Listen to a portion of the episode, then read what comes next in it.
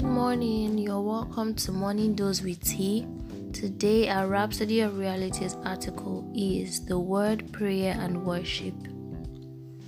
Our opening text is from Acts 6, verse 4, and it says, But we will continue to devote ourselves steadfastly to prayer and the ministry of the Word. In relating with God, the first thing you need to understand is what He has to say to you, the Word. Secondly, what He gives you the privilege to say to Him, prayer. Third is your worship, which is also in the form of sacrifices and offerings. These three are central in our relationship with the Lord. Man is a spirit and the spirit of man came from God's spirit and was created by the word of God. Being born again, not of corruptible seed, but of incorruptible, by the word of God, which liveth and abideth forever. 1 Peter 1 23. Being born of the word, you must therefore continually feed on God's word to live truly. 1 Peter 2 verse 2 says, As newborn babes, desire the sincere milk of the word, that ye may grow thereby. The Lord Jesus said in Luke 4 verse 4, it is written, that man shall not live by bread alone, but by every word of God. The Father always speaks. He's always in communication with your spirit sharing his thoughts with you. So it's not just the words that you say during the times of prayer that matter, but the opportunity it provides for the Spirit of God to minister to you as you minister to Him.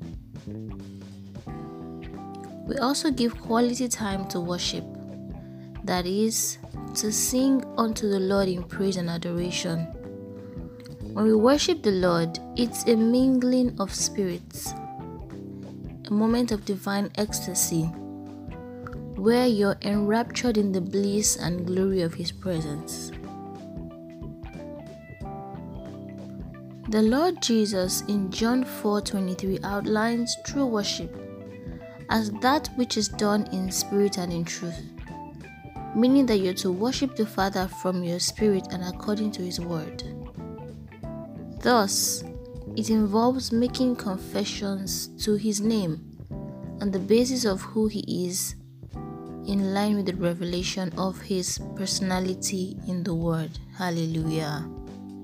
Amen. Kindly take the confession after me. Dear Heavenly Father,